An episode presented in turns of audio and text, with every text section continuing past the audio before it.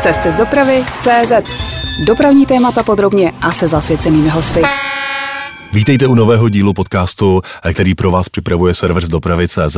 Dnes míříme do Brna na letiště. Já jsem Ondřej Kubala a mým dnešním hostem je Milan Kratina, zakladatel finanční skupiny Akolejt a také šéf brněnského letiště v Tuřanech. Tedy, abych byl přesný, předseda představenstva ve společnosti Letiště Brno. Vítejte, dobrý den. Dobrý den. Letiště Brno je akciová společnost, která je vlastně správcem a provozovatelem letiště v Tuřanech. V roce 2017 jste spolu se vstupem do této společnosti získali také smlouvu s krajem na pronájem letiště do roku 2052. Říkám to správně? Takhle to funguje? Říkáte to správně. Je to vlastně, zase vrátím se do toho roku 2017 a dříve, když my jsme vstoupili do společnosti letiště Brno AS. Zase ty důvody, které nás k tomu vedly. My jsme investor do infrastruktury a my primárně investujeme do průmyslových hal, ale vlastníme dneska i vodovody a kanalizace na Chebsku a vlastníme teplárenskou společnost třeba na Chebsku vlastníme letiště, provozovatele letiště. A opravdu ta doba byla taková, že my jsme jako dlouho se s letištěm bavili o možném využití pozemků kolem letiště. A pak jsme viděli tu situaci, kdy za prvé na letišti mezi těmi třemi rodinami, které ho vlastnili, docházelo ke generační výměně. Hmm. a za druhé tam byly jako určité spory mezi letištěm a jeho moravským krajem, takže nám se povedlo se vlastně se všemi těmi stranami dohodnout a to letiště převzít. Co se týče té nájemní nebo koncesní smlouvy, říkejme, protože v Evropě je to poměrně jako standardní model, tak když jsme to viděli poprvé, tak samozřejmě nás to zaujalo a říkali jsme si, Ježíš Maria, tak to bude zase nějaká jako česká nebo moravská cesta, a jak nakládat jako s veřejným majetkem, jako v Praze jsou tady jako otřesné případy, jak si někdo prodal nějaký majetek, pak si ho pronajal a vlastně z toho plynuli jako peníze pryč. Ale když jsme se opravdu na, na ta letiště jako podívali blížeji, a tak vlastně vidíme, že ten model, který letiště Brno má, vlastně kopíruje všechna ostatní hmm. regionální letiště, je to model, který daňové poplatníky na rozdíl od všech jako ostatních regionálních letišť nestál jako miliardy nebo stovky milionů korun. A i v, jako v evropském měřítku vlastně je to model jako velice úspěšný, kdy opravdu když se podíváme na náklady jeho moravského kraje, které dneska jako skoro žádné nejsou jako s provozem letiště, a srovnáme si to s náklady těch ostatních krajů, nejenom v České republice, ale v Evropě, tak vlastně nakonec si ho Moravský kraj jako může tleskat, že má takovýhle model jako funkční, který prostě nestojí daňové poplatníky vlastně vůbec nic. Je takový model ve světě běžný? Protože jo, u nás je unikátní. U nás není unikátní, u nás je jenom unikátní to, že vlastně všechny, všechna ostatní letiště mají ten samý model. To znamená, letiště v Ostrava si pronajímá od Moravskoslezského kraje, je provozní společnost na letiště Budějovice, je provozní společnost na letiště Pardubice, jako všichni mají jako nějaké nájemní nebo pseudonájemní vztahy.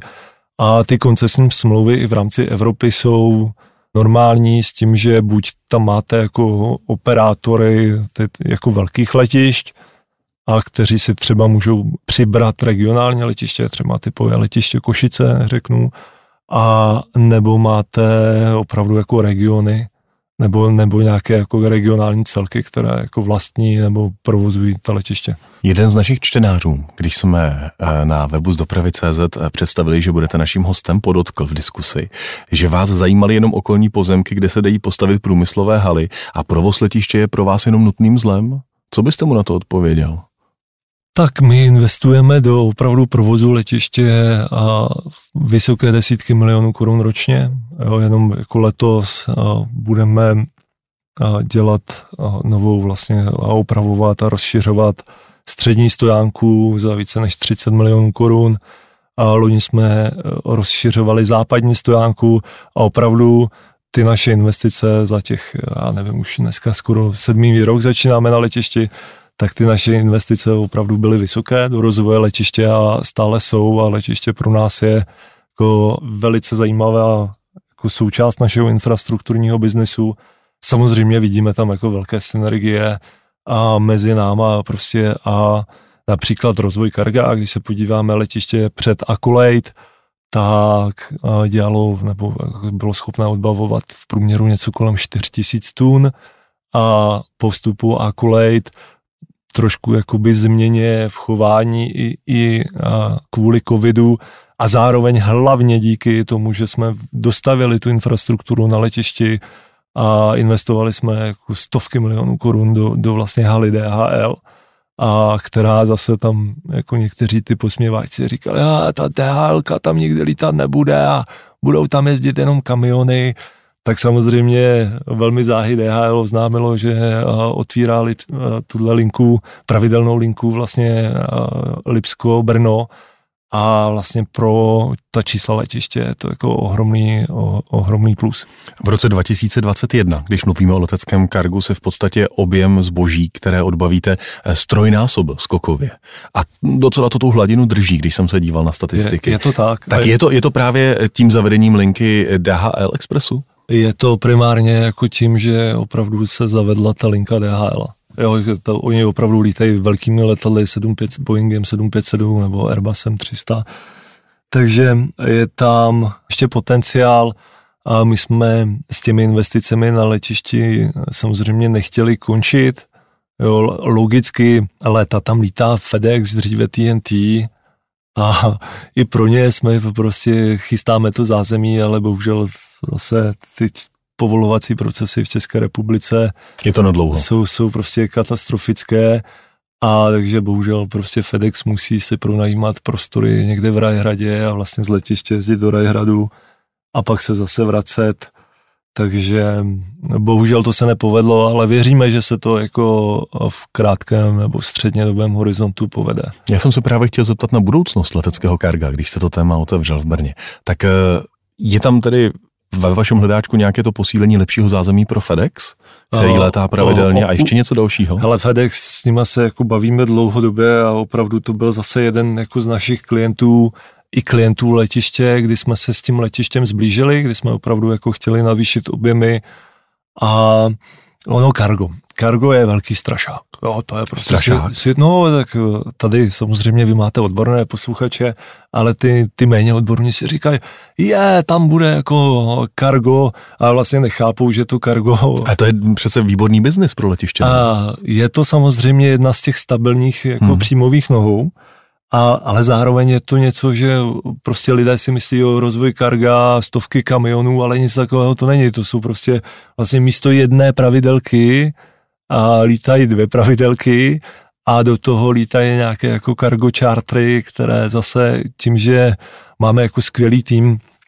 na letiště v Brně, a který jako obsluhuje a umí jako nakládat, vykládat a řekl bych velmi efektivně, tak se jako vlastně i ty cargo, char, ty cargo chartry jsou nějakou jako složkou příjmu, která je prostě zajímavá. A máte kam růst? Je tam nějaká strategie třeba v dalších deseti letech? Ne, tak samozřejmě, ale my, my nechceme opravdu, my si myslíme, že to cargo lze ještě jako mít tam nějaký nárůst, ale nemyslíme si, že by byl nějaký jako dramatický ve smyslu třeba nárůstu dopravy. Opravdu jako my, my musíme hodně komunikovat a snažíme se komunikovat s krajem, s městem a, a i s, těmi okolními městskými částmi a obcemi, aby jako jsme byli ve shodě v tom, v tom kam růst, ale samozřejmě věříme tomu, že to zázemí a letiště může být lepší a určitě budeme investovat i do rozvoje a zázemí pro, pro, pro kargo.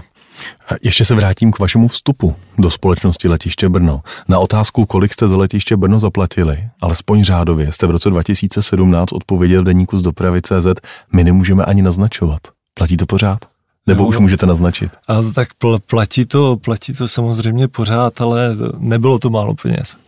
Brněnské letiště mělo loni vynikající sezonu, co se týká počtu přepravených cestujících. Daleko jste přesáhli eh, předcovidová čísla. 687 eh, odbavených cestujících prošlo letištěm loni. Rok 2019, který je v letectví tím benchmarkem, tak tam jste byli na, 500, eh, na 544 tisících. Tak můžete aspoň naznačovat, k jakému třeba hospodářskému výsledku za loňský rok budete mířit? Tak zase to vemu trošku ze široka. Ono, když se podíváme na letiště, tak my, když jsme kupovali letiště, tak hospodářský výsledek opravdu se pohyboval někde v rozmezí 17 až 20 milionů korun. A pak přišel rok 2020, minus 100 a 2021 jako černá nula oprsa, řekl bych, kdy jsme byli jako jedno z prvních vůbec evropských hmm. letišť, které se dostávalo aspoň na nulu, protože i ta hubová letiště byla stále jako postižená covidem a těmi protikovidovými opatřeními. A v roce 22 ten výsledek už byl lepší. On je hroz, jakoby dán tím, že my, my jsme a i předchozí majitelé letiště opravdu jako hodně investovali do té infrastruktury letiště. Takže jako předchozí majitelé spolu podíleli se na vzniku té fotovoltaické elektrárny dole, která jako přináší nějaké peníze z nájmu a vybudovali hangáry, vybudovali administrativní budovu, která zvyšuje zase stála prostě a vysoké desítky nebo malé jako stovky milionů, které, která jako zvyšuje efektivitu. Jo, zaměřili jsme se hodně na produktivitu práce hmm. právě v tom post, v té postcovidové době a snažíme se prostě investovat. Jo. Koupili jsme odmrazováky, a máme nové schody, prostě zvětšujeme stojánky, opravujeme taxivej a, a obecně jako věříme, že ten letošní rok 23 bude, nebo ten letošní rok 23, nebo už dneska loňský rok 23, si myslím, že, že nám jako částečně vynahradí ty, ty ztráty, které jako způsobil covid, takže že nám to, že se nám to povede jako za ty čtyři roky dostat už přes nulu. Co se stalo, že se loni létalo z Brna tak moc? I ve srovnání s dalšími českými letišti to byl jako fenomenální skok. My tady musíme poděkovat cestovním kancelářím. Jo, mhm. obecně mm-hmm. je to skvělá práce cestovek, že dokázají, dokázali prodat tolik zájezdů a zároveň a rozšiřovat to je opravdu jako významným způsobem cestovní kanceláře rozšiřují jako síť destinací, kam můžete letat a, a kam se můžete dopravit. Je, on je to asi hlubší jako nějaký jako so, sociologický fenomén možná. A, že můžu letět na dovolenou z místa, kde bydlím? Ne, že dovolená k moři se stala jako statutovou věcí. Hmm. Já, já si myslím, že opravdu, že když se podíváme na statistiku retailu hmm. a jakoby maloobchodních tržeb, tak v roce 22 a 23 rozhodně malou obchodní tržby nerostly a naopak jakoby klesaly. To znamená, že lidé šetřili. Co rostlo, tak opravdu jako lidé jako vyrazili k moři ve velkém. A už v roce 22, a my jsme si říkali v tom roce 22, jak je to možné, že je válka, drahé energie, jak je to možné, že tolik lidí už v roce 22 vyrazilo na dovolené k moři a ta, naše odpověď, a zase pak jsme ji čekali na, na data, ale ta naše jako iniciační odpověď, ta původní byla, to je asi těmi vouchery.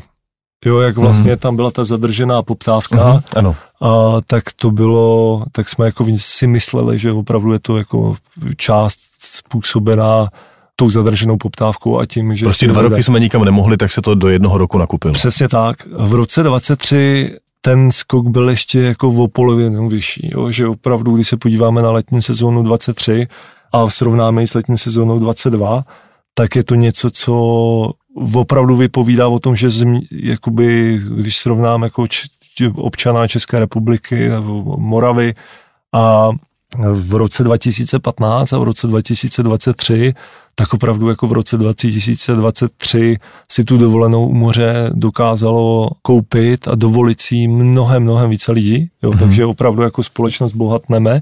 Zároveň, když to srovnám s těmi malou obchodními tržbami, tak OK, prostě eh, e-shopy nevyužíval jsem tolik, šetřil jsem na spoustě věcí, ale ne na tomhle, na dovolené se nešetřilo. A je tam ještě poslední bod, jako potenciálně jako fenomén a zase jako čekáme, jestli se to číslo potvrdí, nebo jestli jako bude nějaká opravdu jako studie.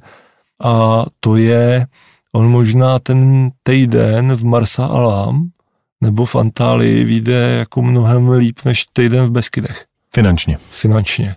Jo, a to je něco, co může být jako taky dramatický, jako game changer, hezkým mm. českým slovem, a protože vy vlastně jako najednou nabízíte alternativu lidem, kteří když si srovnají dovolená v České republice nebo někde blízko tady a její náklad proti dovolené prostě opravdu Egypt, Tunisko, Bulharsko, Turecko, ty naše oblíbené destinace, tak se může ukázat, že vlastně za ten týden all inclusive s cestovkou zaplatíte méně. A potom můžu letět z Brna. A potom můžu letět z Brna. Říká Milan Kratina.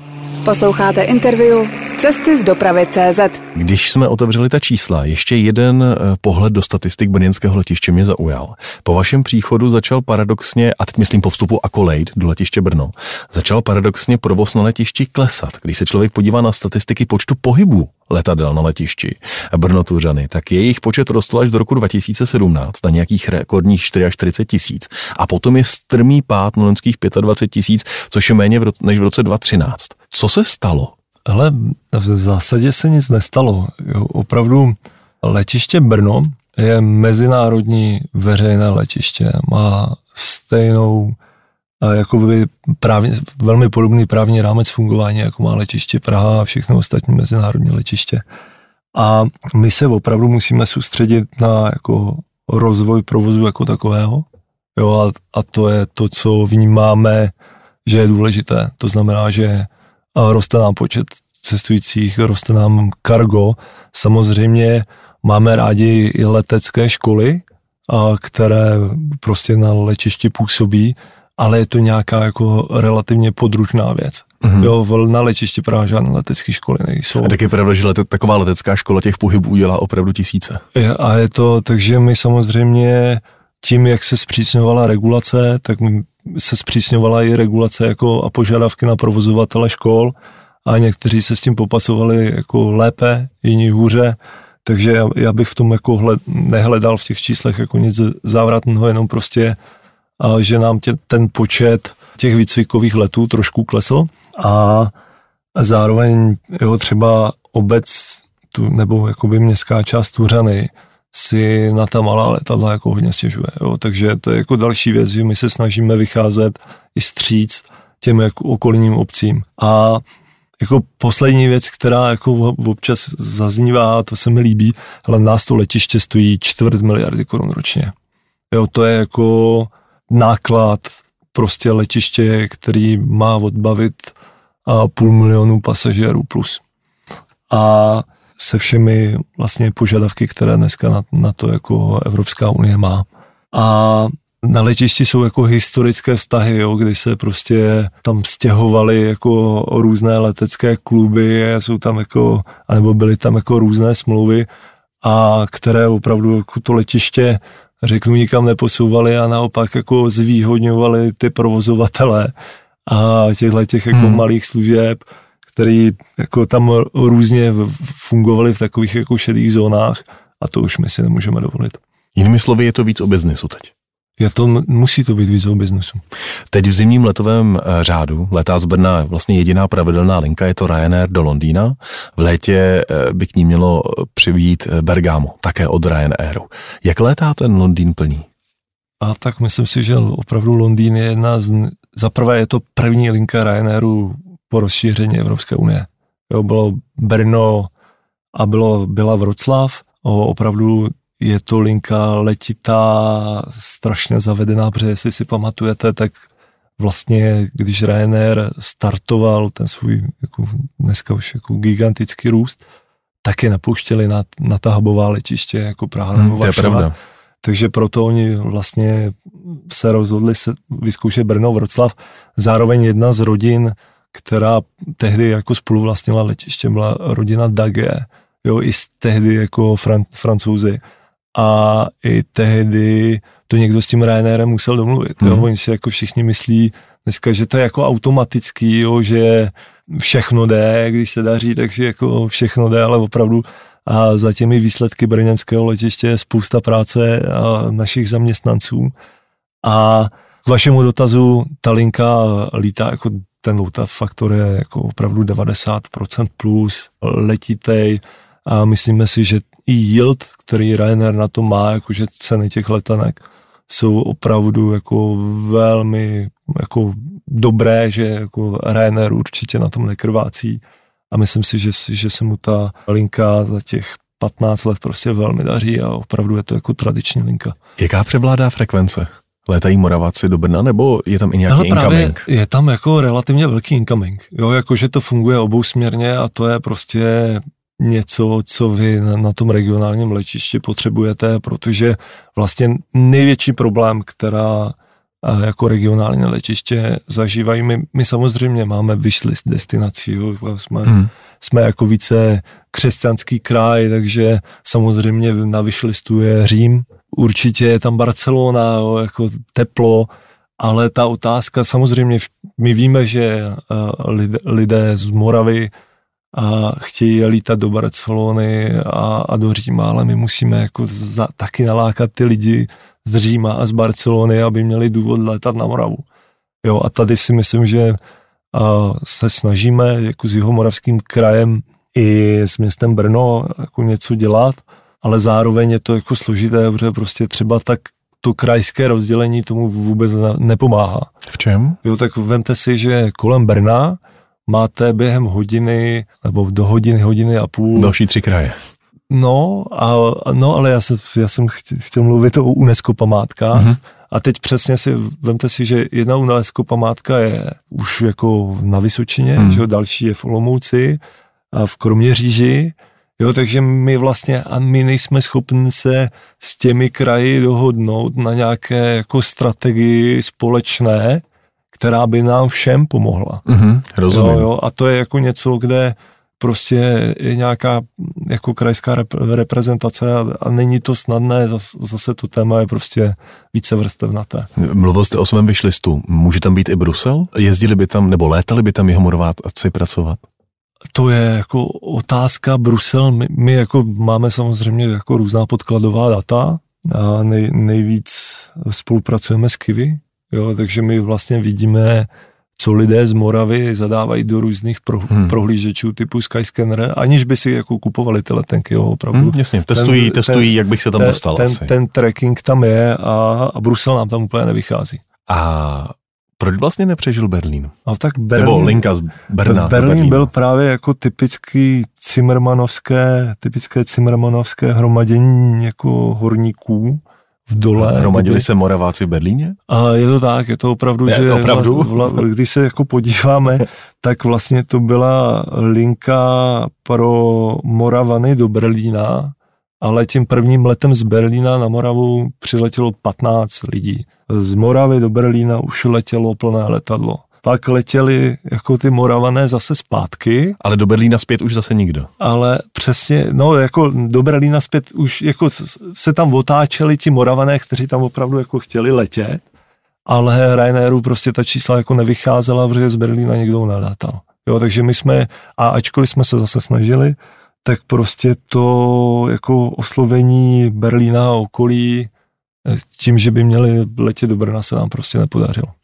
Je vůbec šance dnes nalákat dopravce na pravidelnou linku bez krajské dotace? Je to otázka taková, jako řekl bych, zase, jo, když se podíváme na regionální letiště v hmm. Evropě. Hmm. Do roku 2019 low costy tvořili 43% provozu. Tím, jak se vlastně přišel covid a v jaké frekvenci se eh, zmíň, jakoby, eh, jakou dynamiku mělo změna co se týče jako obchodního podílu těch dopravců jednotlivých, mm-hmm. tak v roce 2022 už to bylo 60% na evropských regionálních letištích. A zároveň, když se podíváme na Legacy Airlines, prostě na ty síťové dopravce, tak ty většinou na, na ta regionální letiště lítají jako menšími letadly, když to Ryanair a Air a spol používají ty svoje Boeingy 737 a Airbusy a tak dále. Takže ten podíl těch low costů stoupá a stoupat bude a na těch pravidelných point-to-point prostě destinacích a Ryanair vždycky po všech chce podporu a to není jako dotace.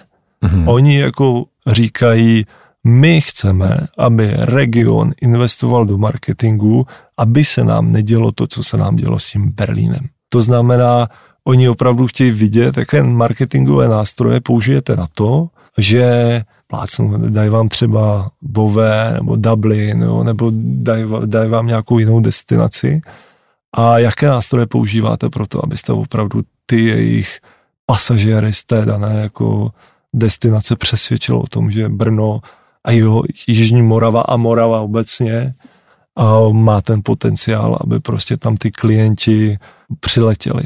Jo, spousta lidí si myslí, že konkurence Brna je Vídeň nebo Bratislava. To tak vůbec není. Opravdu, když se podíváte na Ryanair nebo na Vizer, jak přemýšlí, tak oni přemýšlí tak, že mají Excel s čísly. A v těch číslech je prostě, ha, uvolnilo se mi teďka prostor na tříhodinový let v Barceloně. A oni si udělají kružnici, v té kružnici jsou stovky letišť a ta letiště si srovnají. A pak jim z toho vych, vlastně je tam jedno z těch čísel je potenciální load faktor, další stejně důležité číslo je ten yield toho vlastně, eh, jaký je výnos těch letenek. A to znamená pro nás Vídeň ani Bratislava žádní, žádní konkurenti jako reálně nejsou. Pro nás je opravdu strategická otázka, jakým způsobem Moravu prodávat tak, abychom dokázali nalákat ty dopravce a abychom dokázali vlastně jí zatraktivnit, aby ty lidi chtěli přiletět. A, a je teď eh, v jednání nějaká konkrétní linka? Stále jako jednáme, snažíme se. Stále je několik linek stále, jednání. Stále, stále ne, tak hlavně několik dopravců jednání. Ono opravdu nefunguje to tak, že vy, vy řeknete Ryanairu, chci Manchester, dej mi Manchester. A je to tak, že Ryanair řekne, mám tady okno a je to zrovna Bergamo. Chcete? A co pro to uděláte? A co pro to uděláte? Říká Milan Kratina. Posloucháte interview Cesty z dopravy CZ. To gro, už jste to sám zmínil, jsou čártrové lety v Brně a cestovní kanceláře. Jak bude vypadat ta letošní čátrová sezóna v Tuřanech? Tak my se snažíme být stále obezřetní, protože máme za sebou, už vždycky jsme si malovali, že ty sezóny budou lepší a lepší, pak přišel covid třeba, hmm. i historicky se nám stalo, že docházelo k výkyvům, takže jako momentálně ta sezóna vypadá dobře a momentálně věříme tomu, že by mohla být stejná nebo podobná, nebo třeba i o něco nižší než ta loňská, ale opravdu hrozně bude záležet na koupě schopnosti jako lidí, kteří, jestli budou mít zase tu sílu, nakoupit si ty zájezdy. A jaké jsou ty první indikace z trhu? Pozitivní? Jako zatím je to, řeknu, v nějaké neutrální rovině. Jo, ani, ani nejucháme, ani jako se v zásadě nebojíme. Nepropadáte se do depresí. Rozumím. A kolik letadel vlastně umíte odbavovat najednou v Brně? Když mluvíme o těch velkých letadlech, které budou vozit koupáky k moři. Myslím si, že se nám potkal, na, tak Smartwings u nás bázoval pět. Myslím si, že to by mělo pokračovat. A ten náš handlingový tým a ten tým letištního provozu a myslím si, že se jim jako stalo několikrát, že se jim potkali jako čtyři letadla na hráz a oni to prostě zvládli. Jo, samozřejmě Takže to tomu, je tak někde ta kapacitní hrana. Samozřejmě se tomu snaží vyhnout, aby, aby se jako nepotkávali jako tolik, tolik, ale a ta kapacitní hrana je prostě my, to zase jo, další nevýhoda jako regionálního letiště opravdu je v tom, že vy, ta letiště jsou jako závislá na, jako na sezónnosti. Velmi často. A když se podíváme, máme prostě zimní letiště jako Innsbruck, máme letní letiště jako Dubrovník nebo je třeba Brno, protože opravdu je na, jako navázané, má jako velmi podobnou křivku jako hotel u moře. Mm-hmm. A pak jsou i regionální letiště, která jsou jako celoročně vytížená plus minus podobně jako já nevím, Rotterdam nebo Dortmund. A u nás v Brně vlastně ten nej, ta největší jako výzva pro tým, který to letiště vede, který za mě dělá jako velmi dobrou práci, tak je právě to, že v momentě, kdy ten jako skok v tom provozu je dramatický a byl třeba dramatický v Kargu a teď byl v posledních dvou letech dramatický v počtu odbavených cestujících, tak abychom na to dokázali reagovat. A my jsme zatím na to reagovat dokázali k žádným excesům, vlastně v, na letiště v Brně nedocházelo a za to patří našim zaměstnancům velký dík, protože často cestuju, tak prostě se vám stává, že ve Vídni čekáte na schody, prostě pak je nějaký borec, jako s nima přijde a my se vždycky bavíme, jaký schody mají v Brně prostě a jo, to samozřejmě musí být ty nejlepší automatický. Tady to borec přitáhne prostě fakt manuál, který vytáhl nevím kde a čeká se na to, ve Frankfurtu můj kolega finanční ředitel a kolidu Tomáš Procházka z těch schůzků, protože prostě čekali hodinu na dráze, pod, potažmo jako někde na stojánce a že prostě nebyl personál. Takže fakt jako ta výzva je, abychom my dokázali zajistit ty služby, zatím se to daří, zatím ten náš tým odvádí perfektní práci a když uvidíme, že ta potřeba je větší, tak se podle toho zařídíme. Vy jste zmínil personál.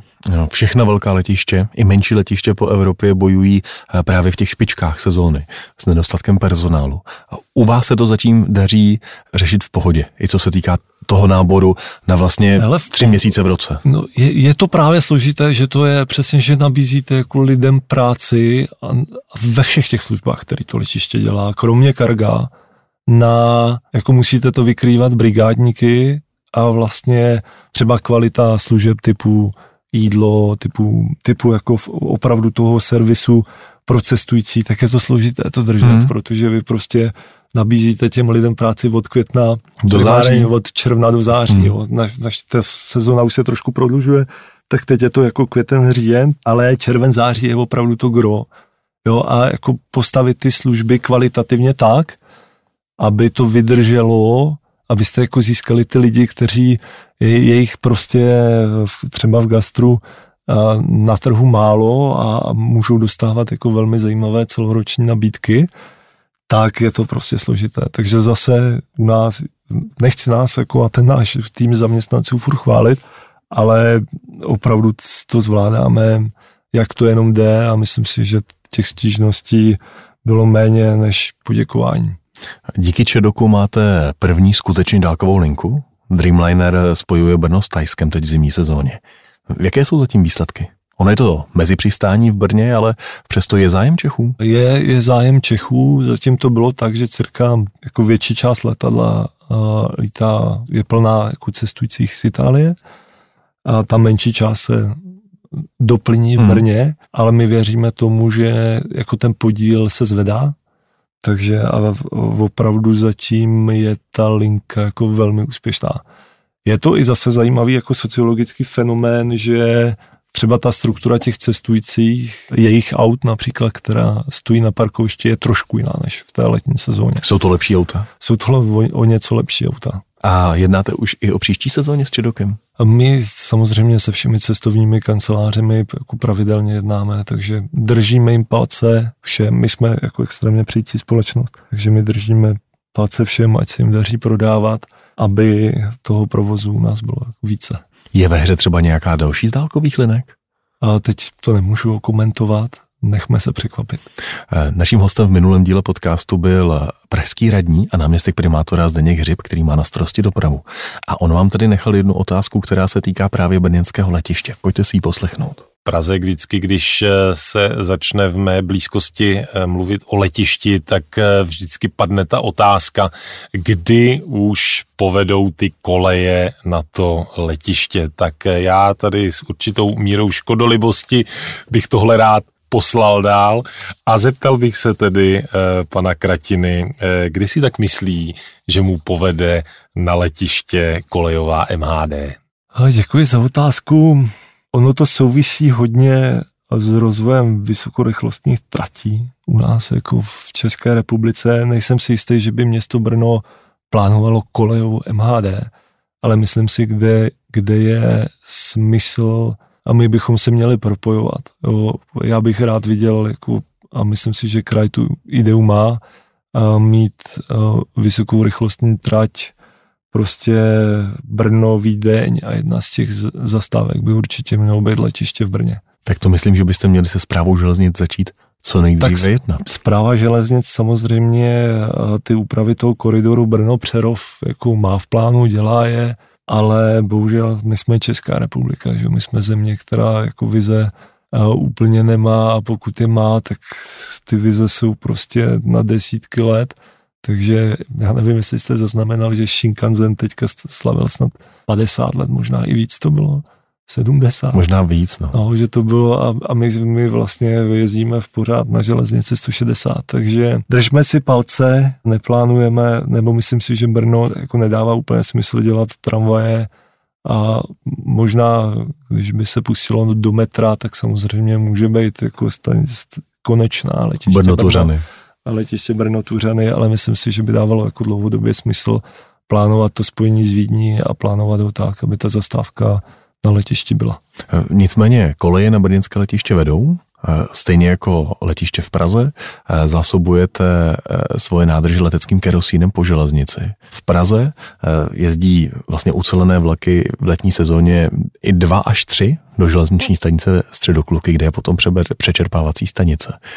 Kolik leteckého paliva vlastně po kolejích dorazí k vám?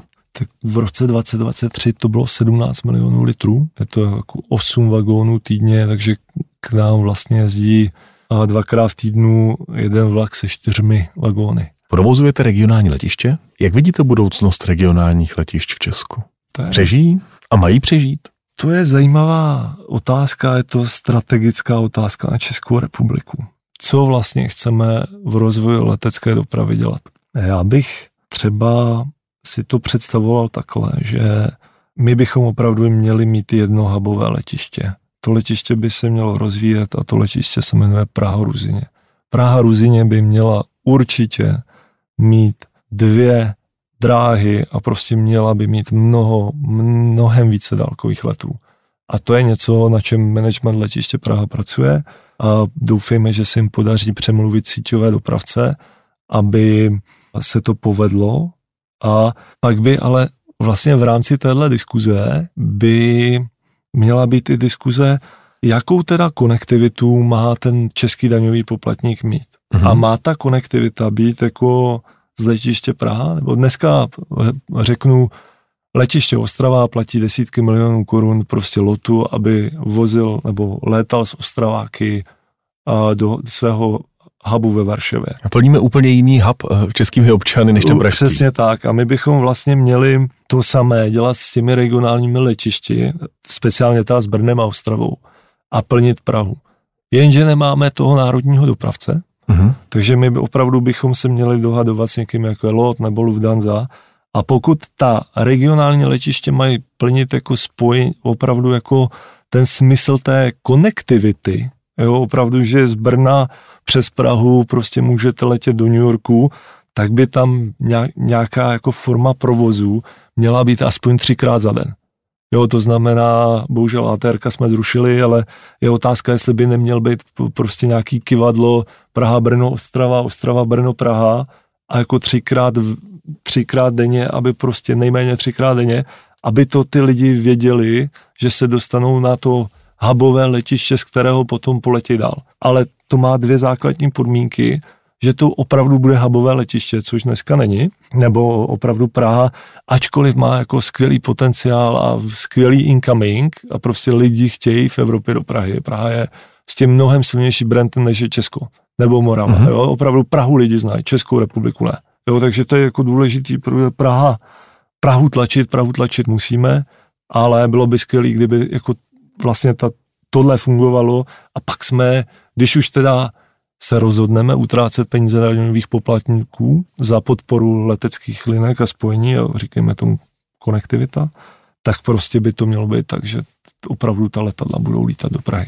Eh, co se musí stát v té ekonomické stránce, aby tohle mohlo fungovat? Rozumím tomu, že by si to Česko nebo regiony asi museli uh, doplatit, že to není ne. asi linka, která by na sebe mohla vydělat. To Ale je, co se musí změnit v té Praze, aby to ne, fungovalo? To, to, je, to je jako strat, to je opravdu o strategickém přemýšlení České republiky. Ona by jako si měla vydefinovat, jakou leteckou dopravu vlastně chce, co po tom letišti Praha chce a co chce po nás po regionálních letištích. Jo. Za prvé a strategicky v dopravě a za druhé, ne, protože my jsme infrastruktura pro, do, pro dopravu, a za druhé strategicky třeba ve vojenství. Jo, jako to, to regionální letiště, ten stát by si opravdu měl říci, chci to, nechci to a proč to chci. Jo, když se podíváme, tak žádné z těch regionálních letišť a nemá šanci opravit si dráhu. Jo, prostě teď většina z regionálních letišť jsou bývalá vojenská letiště.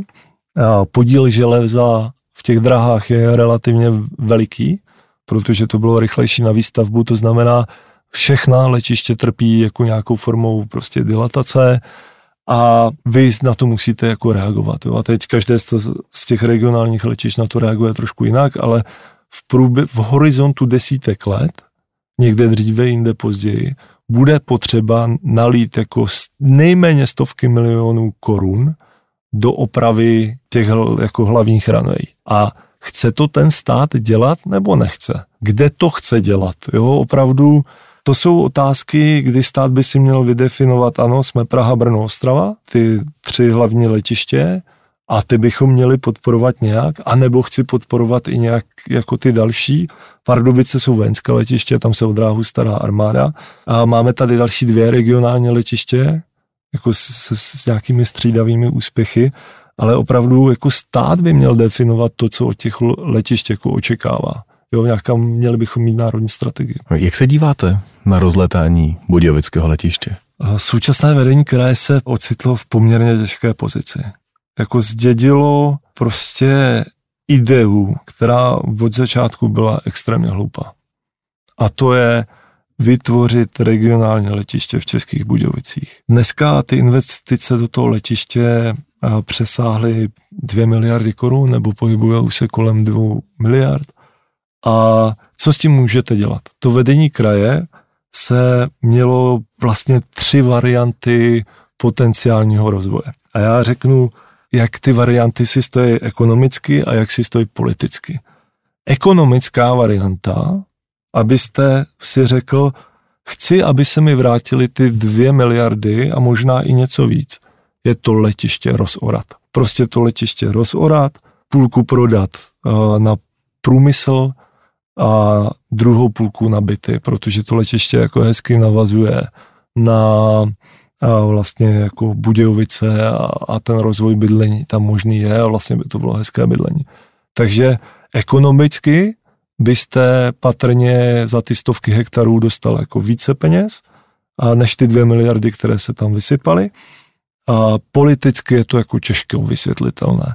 Druhá varianta byla mít tam provoz alá příbram, to znamená přes den by tam jako někdo přistál, a v noci ne, prostě žádní jako žádná velká letadla, žád, žádné čártrové lety a, a zároveň u toho byste prodávali pozemky, čímž byste se jako mohli dostat na nějaký jako rozumný náklad v provozování toho letiště a zároveň byste získali jako nemalé prostředky z toho prodeje pozemků. Třetí varianta ale už jste tam jako limitovaní tím letištěm samotným, který jako spoustu těch pozemků prostě omezuje. Jo, ať už radarovými odrozy a tak dále a tak dále. Třetí varianta je ta ekonomicky nejhorší, to znamená, pokusím se to rozlétat, ale politicky nejprůchodnější. Samozřejmě znovu regionální letiště v Evropě, aby bylo ziskové, a jako dlouhodobě udržitelné se musí pohybovat někde mezi 700 tisíc až 1 milion pasažerů. Pokud má méně, tak je to jako tak tak, jo, jako jde to udělat, ale v obecném průměru ne. Pokud má více, tak to na, taky nefunguje. Jo, jakoby, když se podíváte opravdu na čísla vlastně statistiky, který eh, vlastně vydává, říkám jako eh, Rada mezinárodních letišť, tak vlastně ten průměrný náklad regionálního letiště na pasažéra v Evropě je 15 euro. To znamená, pokud dostáváte míň, tak vlastně každou linku dotujete.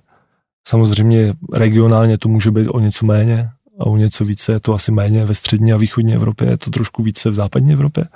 Zároveň z těch jakoby neleteckých příjmů, pokud máte letiště do 15 milionů pasažérů, tak pravděpodobně z toho pasažéra dostanete maximálně 4 eura. Jo, to znamená opravdu, je to něco, co je jako regionálně letiště je složité, vést tak, aby se vám zaplatilo. České Budějovice varianta 3 Prostě oni se teďka jako pokusí to rozlétat, bude je to stát, my když jsme s nimi zač, začali jednat a viděl jsem, že tam je jeden jako z dotazů, tak to letiště stálo ten kraj cirka 20-25 milionů. Dneska už bude stát kolem 100 milionů. A ta šance, že se to nějakým způsobem jako snižovat bude, je, ale to letiště musí dokonce dotovat cestovky. O daňový poplatník vlastně dneska jako přispívá jeho Čechům na dovolenou. Jo, přispívá všem v tom řetězci, co v těch jižních Čechách působí, vlastně, aby tam létali, jo, což je, řeknu, relativně jako věc, která já to naprosto chápu, proč to ten, ten kraj dělá, protože vlastně nemá politicky jinou možnost a vlastně se opravdu snaží a snaží se dobře, řekl bych, ale, a teď se vracíme k tomu, proč by si to třeba nemohl vzít a kolejt, teď si vemte, že místo krajské akciovky by tam byla soukromý subjekt. A vy byste vlastně dostal do nájmu letiště, do kterého ten kraj vysypal 200, 200, 2 miliardy a zároveň byste eh, dostával jako říkal hoši, ale to je to tady jako každý rok zahučím kilo. Takže tak lidově to znamená 100 milionů korun. Takže mi to musíte dorovnat. Takže, a jsme zase u těch veřejných peněz. A jsme vlastně o tom, kde je ta hranice nedovolené veřejné podpory, jo, kdy prostě, kdy, když se podíváme jako na ta česká letiště, tak prostě letiště Ostrava, ten současný management s tím, co tam měl, tak řekl bych, že dělá jako velmi dobrou práci, jo, protože opravdu v posledních dvou letech to letiště vydělává, a dostali ho nad nulu. Samozřejmě ty investice do letiště a ty infrastruktury kolem byly jako v miliardách korun. No. To znamená, to, to víme, že se nikdy nevrátí. A, a tady se vracíme zase k tomu modelu toho té koncese tomu soukromníkovi. Letiště Brno, daňový poplatníky nestálo skoro nic. Letiště Ostrava stálo miliardy, letiště Budějovice stálo miliardy, letiště Karlovy Vary stojí, to je relativně jako rozumně řízené letiště, to znamená, stojí 10 milionů, 20 milionů ročně, to, to ten kraj dotuje, což mi přijde jako, se, jako seriózně dobře. A pak máme vojenské letiště v Pardubicích, kde ta provozní firma, která vůbec nemá ty náklady, jako máme my všich, všichni ostatní, tak stojí jako vysoké desítky milionů korun ročně. Jo, takže to je jako schrnutí těch regionálních letišť v kostce. Ta šance, že se to provozně posune nad nulu, tak je samozřejmě, u nás to tak je, protože se snažíme být jako velmi obezřetní v nákladech a, a historicky jsme byli. Jo, to je jako to důležitý, že opravdu ty tři rodiny, od kterých my jsme to pořizovali, tak jako hospodařili velmi rozumně a vlastně zanechali to letiště v takovém stavu, kdy, kdy jste měli šanci se nějakým způsobem jako posunout dál a trošku to naškálovat. Říká předseda představenstva ve společnosti Letiště Brno, Milan Kratina. Cesty z dopravy CZ a dotazy čtenářů. Pojďme se podívat na otázky, které vám napsali naši čtenáři z dopravy CZ. Spotter se ptá, jak to vypadá se stavbou nové základny letecké záchranné služby v Brně. Děkuji za otázku. Nám rozvoj letiště v Brně a, a jedná se zaprvé o leteckou záchrannou službu, ale třeba i o potenciální hangárování soukromých letadel, jakoby private jetů, tak limituje dneska územní plán Šlapanic. Jo, kdy my se tenhle rozvoj směřujeme na východní stojánku, opravdu jak ta letecká záchranná služba, tak potenciálně policie, kterou dneska máme uprostřed, úplně jako hloupě provozně uprostřed letiště, tak tu bychom chtěli vymístit taky a dává to jako velký hmm. smysl, abychom potom mohli rozšiřovat ty stojánky, ať už západní nebo střední. Dneska tam uprostřed fakt máme ty, ty, ty pol, kluky policajty, takže logicky bychom se chtěli posunout jako na východní stojánku a samozřejmě tam je i prostor na to budoucí hangárování. Takže územní plán, kdy Takže, by měl dojít k jeho změně? A tam je otázka, jako myslím si, že paní starostka Trněná ze Šlapanic opravdu je jako velká, nemá, nebo takhle, nemá v letiště vůbec v oblibě takže si myslím, že k tomu taky nemusí dojít nikdy. Čtenář, který se podepsal jako Dino, se vás ptá, jak jste zvládli odbavení 789 Neos, tedy Dreamlineru, o kterém jsme tady dnes mluvili. Z hlediska mechanizace i kapacity terminálu byla třeba nějaká omezení pro pojíždění a stání letadla? Údajně prý byli vaši zaměstnanci na školení v Miláně. Je to tak, jako část, cirka šest našich zaměstnanců bylo na školení v Miláně.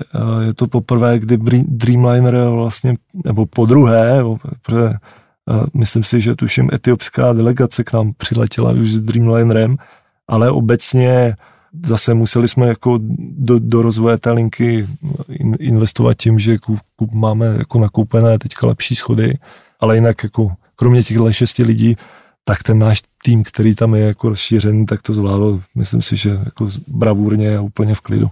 Petr se vás ptá, kolik letadel bude bázovat Smartwings během letní sezóny na letišti v roce 24. Tuším, že jste říkal pět? Patrně to bude pět. Držme si palce. Teodor se ptá, jestli plánujete zvýšit platy zaměstnancům po rekordní sezóně a před nynější sezónou, která by podle něj měla být ještě úspěšnější než ta minula. Přitlačíte na platy? A my se hodně jako zaměřujeme teďka na tu odměnovou složku, to znamená, když se ta, jakoby, když se ta sezóna povede, tak jako věříme tomu, že ty zaměstnanci už jako letos dostali jako výrazně vyšší odměny, než kdy dostávali dříve. A samozřejmě vidíme tam jako další prostor, že když se povede další sezóna, takže zase nějaké odměny budou. Otázka čtenáře, který se podepsal jako Vicky, míří k podmínkám, které umožňují vhodně vybaveným letadlům a vyškoleným posádkách přistávat i za zhoršených eh, klimatických podmínek. Ptá se, na co je mezinárodní letiště bez eh, CAT2 nebo 3, eh, kdy se hodláte vybavit? A kdy hodláte opravit tankodrom, kterým nazýváte pojížděcí dráhy? Jo, tak eh, samozřejmě do těch taxiways se a do těch pojížděček opravdu investujeme, investovat budeme, takže ty opravy jsou v plánu a dělají se nebo se dělat budou. Co se týče zvýšení kategorie letiště, znovu, to je investice jako ve stovkách milionů korun, jako vysokých. A máme na to? Ne. Má na to i Homoravský kraj? Ne. Chce to někdo z našich dopravců? Ne. Vyřešeno. Vyřešeno. Jo, jako kdyby Česká republika řekla ano, chci mít jako všechny své letiště v takovéhle kategorii, tak samozřejmě a umožním vám na to tady ze státního fondu dopravní infrastruktury prostě čerpat peníze, rádi to uděláme. Další čtenář, který se podepsal jako GA Pilot, nebo General Aviation Pilot, vzhledem k té otázce. Proč Brno s takovým gustem sabotuje provoz v oblasti General Aviation? Dochází mu, jaké škody tím páchá na bonitní klientele, která do Brna cestuje za biznesem? Stále ještě ve vaší společnosti panuje bohorovná nálada jako v době, kdy jste z Brna vyštípali Flying Academy a nechali se slyšet, že je to jedno, protože ty peníze vyděláte na provozu General Aviation, stejně dostanete na dotacích tak znovu, letiště v Brně žádný dotace nedostává. Jo, kromě teda nějakých příspěvků na rentgeny a tak dále. Jo, ale není to jako, že bychom měli nějakékoliv provozní dotace. General Aviation rozvoj je pro nás jako strašně důležitá otázka a my se mu věnujeme, protože za prvé spoustu těch lidí známe, oni nám volají. Za druhé, ti lidé, a to je taky jako hezké, tak dneska zbohatli natolik, že třeba naše hangáry, které máme, tak tam se jako s odřeným jazykem, nebo s jazykem na vestě a s odřenýma ušima vešla Cessna Citation nebo Pilatus PC12. Dneska si většina našich klientů objednává Gulfstreamy. A můžeme dát Gulfstream někam do středu letiště? Nemůžeme. Můžeme ho dát na východ, dává to smysl e, vzhledem k těm poloměrům a tak dále? Ano. Abychom to udělali, potřebujeme změnit územní plán. Kdo nám to blokuje? Paní Trněná. Zneste dotaz na paní Trněnou, jestli nebudou vadit Gulfstreamy na východě, nám tam nevadí. My se hrozně na to těšíme, když tam ty Gulfstreamy budou. Řekněte mi, jak často vlastně přistávají nebo odlétají z Brna a private jety? O, relativně často. Tak zaprvé tam je opravdu jako uh, několik dneska jako miliardářů v Brně i na střední Moravě, takže ti mají opravdu tu výbavu od těch PC-12 citationů až pro prostě větší letadla, takže držíme jim palce, aby se jim dařilo ještě více a kupovali si ještě větší letadla a i další, aby zbohatli a mohli si koupit letadlo. Opravdu my bychom pro ně ty hangáry strašně rádi udělali, ale je to celé o rozvoji té východní části letiště, která ve všech rozvojových studiích je využita takto. Bohužel prostě ta české stavební právo je jako ve fázi jako rozkladu a zoufalství a prostě může nás de facto blokovat kdokoliv. Marty T. píše, s tím, že provozu na letišti dominují letní čártry, je spojen fakt, že přes červenec a srpen může být problematické zaparkovat před letištěm. Hodláte s loňskou expanzí množství odbavených cestujících nějak rozšiřovat i parkovací plochy? Třeba i přesto, že budou tři čtvrtě roku pak nevyužité? A my stále rozšiřujeme parkovací plochy a myslím si, že budeme přidávat letos dalších cirka 500 míst těšíme se na to a nebojte se, že byste nezaparkovali. Zatím se jako drtivá většina, nikdy se nám, snažíme se opravdu o to, aby nám nikdo nemusel jezdit někam jinam, takže rozšiřujeme parkovací místa, co to jde a samozřejmě pokusíme se je rozšiřovat i dál. Čtenář Dom se chce zeptat, jestli je v plánu postavit na brněnském letišti nějaký val pro spotery, jako je třeba v Praze. My máme uh, fa, val pro spotery, máme, bohužel jako na severní straně letiště, tím pádem jako často vám svítí do očí, bohužel, a z jihu to letiště je jako těžko přístupné, takže máme val, a zamyslíme se s tím nad tím, jestli umíme ještě nějak jako lépe odpropagovat, či ho nějak vylepšit, a dát tam kiosek s brýlemi nebo co, aby si to ti spoteři ještě více užili. Na úplný závěr našeho povídání bych se rád zastavil u skupiny Accolade. Vy jste ji založili v roce 2011 společně se společníkem Zdeňkem Šoustalem. Holding máte na půl dodnes. A jaká byla ta první myšlenka? Už tehdy to byly průmyslové parky a průmyslové nemovitosti? Ano, já jsem, já jako ničemu jinému jsem tehdy nerozuměl. Pak jsem se musel jako spoustu věcí doučit, například se teď loupkově studuju regionální letiště v Evropě, jak je vidět. Ale jo, za, založil jsem Akulej 2.11, pak jsme se s Deňkem uh, už měli ty, ty jako konkrétní průmyslové parky. My jsme infrastruktura, my prostě infra, my jako investujeme do infrastruktury. Průmyslové parky jsou infrastruktura pro ekonomiku, prostě pokud potřebujete vyrábět, skladovat anebo prodávat a v reálném světě se do tohohle bodu dostanete, my vám poskytujeme ten prostor napříč Evropou a je to prostě dneska i s tím, jak se vlastně Evropa snaží být nezávislejší, tak ještě mnohem víc důležité, protože zjistili jsme, že se tady nevyrábí léky, zjistili jsme, že neumíme vyrábět zbraně, zjistili jsme, že jsme jako závislí, opravdu my jsme jako Evropa jako extrémně závislí na spoustě vnějších vlivů a samozřejmě teď ten tlak na to, aby Evropa byla nezávislejší, taky i tlak na to, aby těchto prostor pro výrobu i pro skladování pro výrobu a pro skladování pro prodej prostě byl veliký. To znamená, že řídit letiště Brno je taková zajímavá aktivita jenom pro vás. Řídit je to fajn koníček. A řídit letiště Brno je samozřejmě jako strategická věc pro Českou republiku. Já myslel pro vás osobně. Pro mě osobně to, to byla řeknu, velká výzva. Věřím, že za nás jako mluví výsledky a chtěl bych opravdu všem, kdo se na řízení podí, jako letiště podílí a zároveň všem našim zaměstnancům poděkovat za to, jakou skvělou práci odvádí. Jedním z těch infrastrukturních projektů, o kterých jste dřív často mluvili, teď o něm už není tolik slyšet, je nový poligon pro testování autonomních automobilů u západočeského stříbra. Žije ta myšlenka pořád ještě? Ta myšlenka žije, ale eh, my jsme se jako republika teďka dostali do rozcestí s některými, jako řeknu, metodickými zaměstnanci Ministerstva životního prostředí, kteří jako věří, že ochrana orné půdy je nad všemi ostatními zájmy státu. A takže otevřený poligon, my máme dneska poligon testovací v Sokolově, který vlastní BMW, to je zavřený poligon pro... Čistě pro jejich účely. Pro jejich účely. A otevřený poligon je idea, kterou měli univerzitní profesoři, a to znamená, opravdu my máme memorandum se všemi velkými českými univerzitami technickými, máme memorandum s ministerstvy dopravy a průmyslu a máme memorandum s některými výrobními společnostmi, které se vlastně zabývají vývojem autonomního řízení a obecně jako i elektromobility a konektivity aut.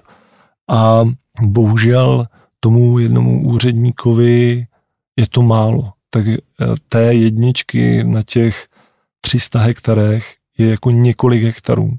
My jsme říkali, že bychom to zkusili i nějak, ta jednička ještě není v kvalitě jako brněnský jedničky. Mm-hmm. Jo. Myslíte kvalitu bonity půdy? Kvalita, kvalita bonity půdy, jo. ale prostě tady nejsme schopni toho úředníka přesvědčit a to ministerstvo přesvědčit, že ten, ten poligon, my říkáme, hele, státe klidně si ho vezmi.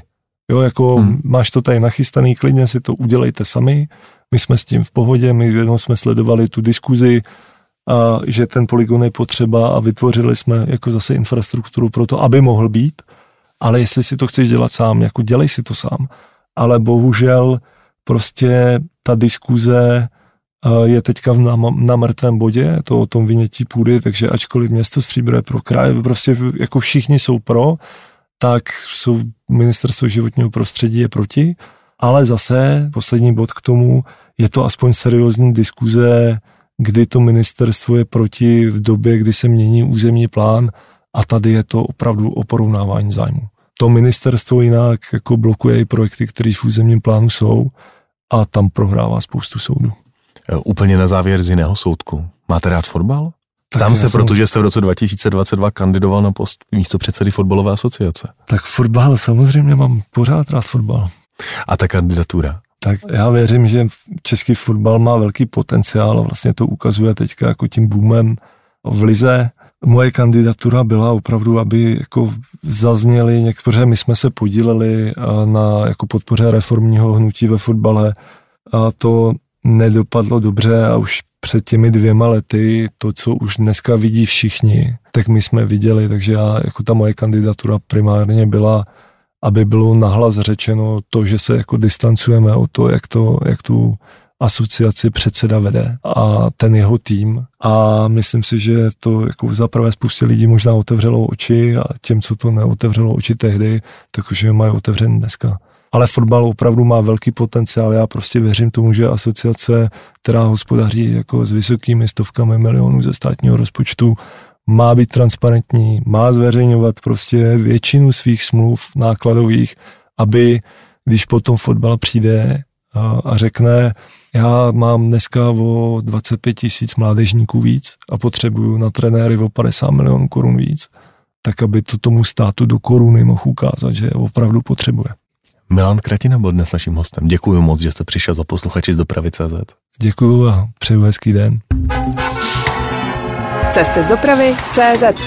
Dopravní témata podrobně a se zasvěcenými hosty.